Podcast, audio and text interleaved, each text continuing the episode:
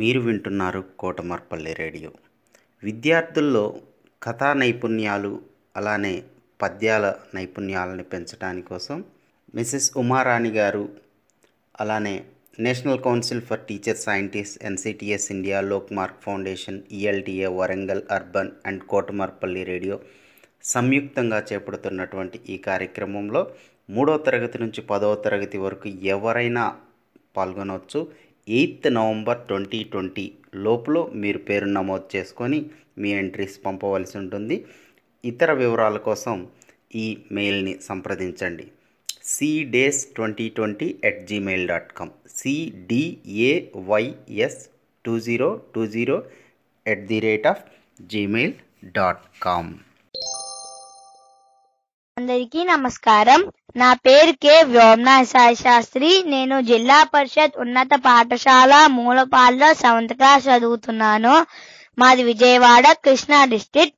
ఇప్పుడు నేను మీకు ఒక నీతి కథ చెప్పబోతున్నాను. సోము తాబేలు అనే కథ. అనగనగా ఒక రాజ్యం ఉండేది. ఆ రాజ్యంలో నివసించే దంపతులు ఇద్దరికి చాలా కాలం పాటు సంతానం కలగలేదు. ఎన్నో నోములు వ్రతాలు చేసిన తరువాత వాళ్ళకు ఒక కొడుకు పుట్టాడు. దంపతులు వాడికి సోము అని పేరు పెట్టి ఎంతో ప్రేమగా పెంచుకున్నారు. సోము ఎనిమిదో తరగతి చదువుతున్నప్పుడు ఒకసారి ఆ బడి పిల్లలందరూ కలిసి విహారయాత్రకని గంగా నదిని చూడటానికి వెళ్ళారు సోముకు అక్కడి వాతావరణం ప్రశాంతత చాలా నచ్చాయి. అతను అక్కడ కూర్చుని నదిలోకి చూస్తుండగా దూరంగా కొందరి పిల్లలు గుమ్మికూడి ఏదో అల్లరి చేయడం మొదలుపెట్టారు. వెంటనే సోము అక్కడికి వెళ్ళి చూశాడు.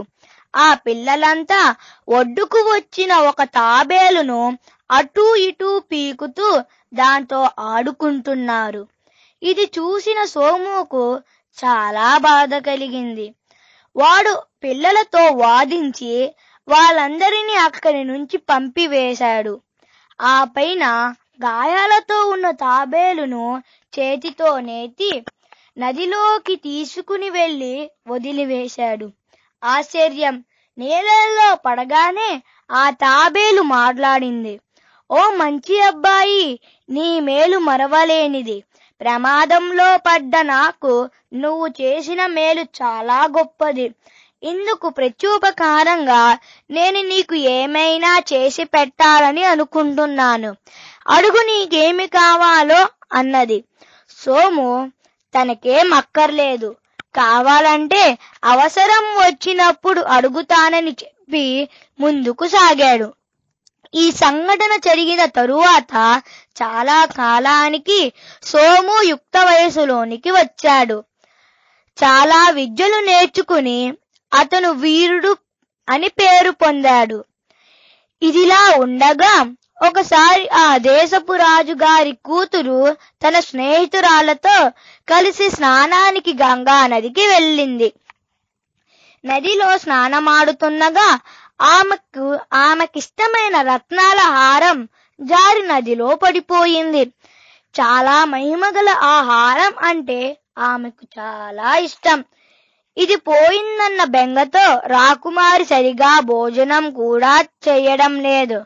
ఎవరంత చెప్పి చూసి ఆమె బెంగ మాత్రం తీర్చలేకపోయారు.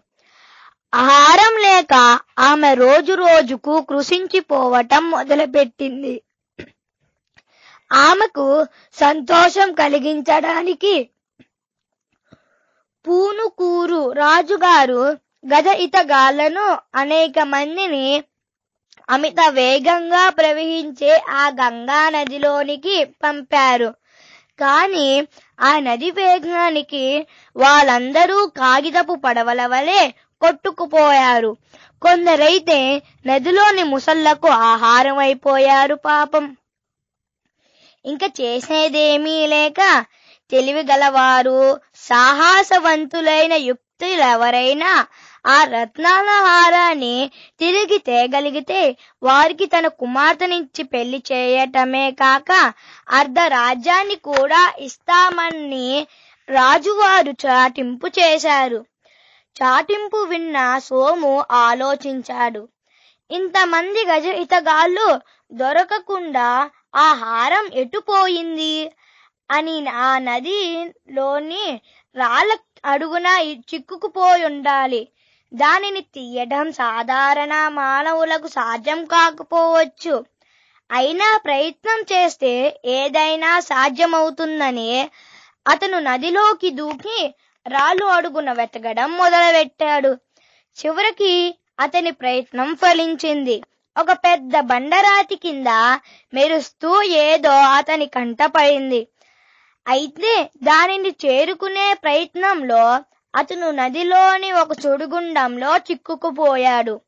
తన్ ఇంకా తన ప్రాణాలు పోవటం తప్పదు.